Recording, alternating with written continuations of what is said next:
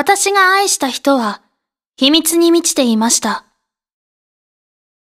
辻本恭介だいきゅうわトランスフェーズに。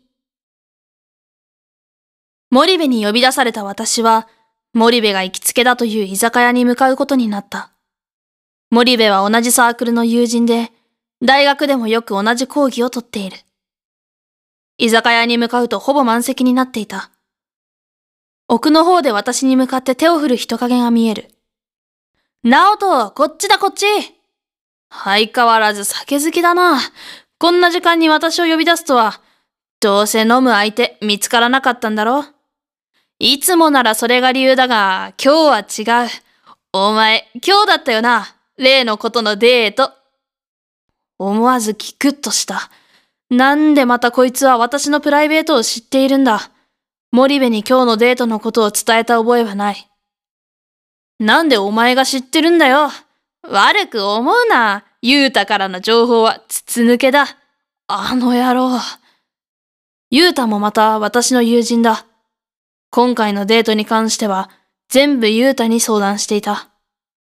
ユータに何か交換条件でも持ち込んだか、はたまたもともと森部にリークする気でユータが聞いていたのだろう。森部は色恋沙汰を大げさに取る性格がゆえに相談を避けていた。じゃあ今日は飲む相手を見つける以前に最初から私と飲むつもりでいたんだな。まあな。んで、どんな感じだった?その前にビールを頼ませろ。ご注文ありがとうございます。生ビールをお持ちします。ここは無人居酒屋。エーアイ がユーザーの注文を判断して品物を出す仕組みになっている。格安で何より品出しが早いため、近年コンビニと同じくらいの店舗数に拡大しつつある。お待たせしました。生ビールです。机の表面が四角にくり抜かれ、下からビールがせり上がってきた。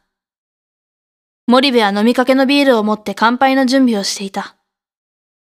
とりあえずは乾杯だ、直人。お前はいつでもお気楽でいいな、森部。グラスのぶつかる甲高い音とともに、私はビールを体に注ぎ込んだ。それで、その子の写真を見せてもらおうか。え、写真?そんなもの撮ってないよ。写真を撮るほどの余裕などなかったとは言えない。だが改めて考えると写真を撮り損ねたのは失敗だった。あのなあ、写真は撮らないとデートの鉄則だろ?森部は呆れ顔をこちらに向けた。何度も言っている気がするが、私はアホである。仕方がない。撮る暇がないくらいに楽しかったんだ。苦し紛れの言い訳はよせよ。なら仕方がない。エスエヌエス のアカウントくらいは交換しただろ。そこに彼女の写真くらい写ってるだろう。森部という人間はまるで恋愛をテンプレート化したような人間に感じられた。恋愛というものは王道テンプレートの上を進むものなのか。私にはわからない。今日はここまで。原作辻本恭介。声よんたんでお送りしました。なお原作は小説投稿サイトかくよむで全話公開中です。ぜひご覧ください。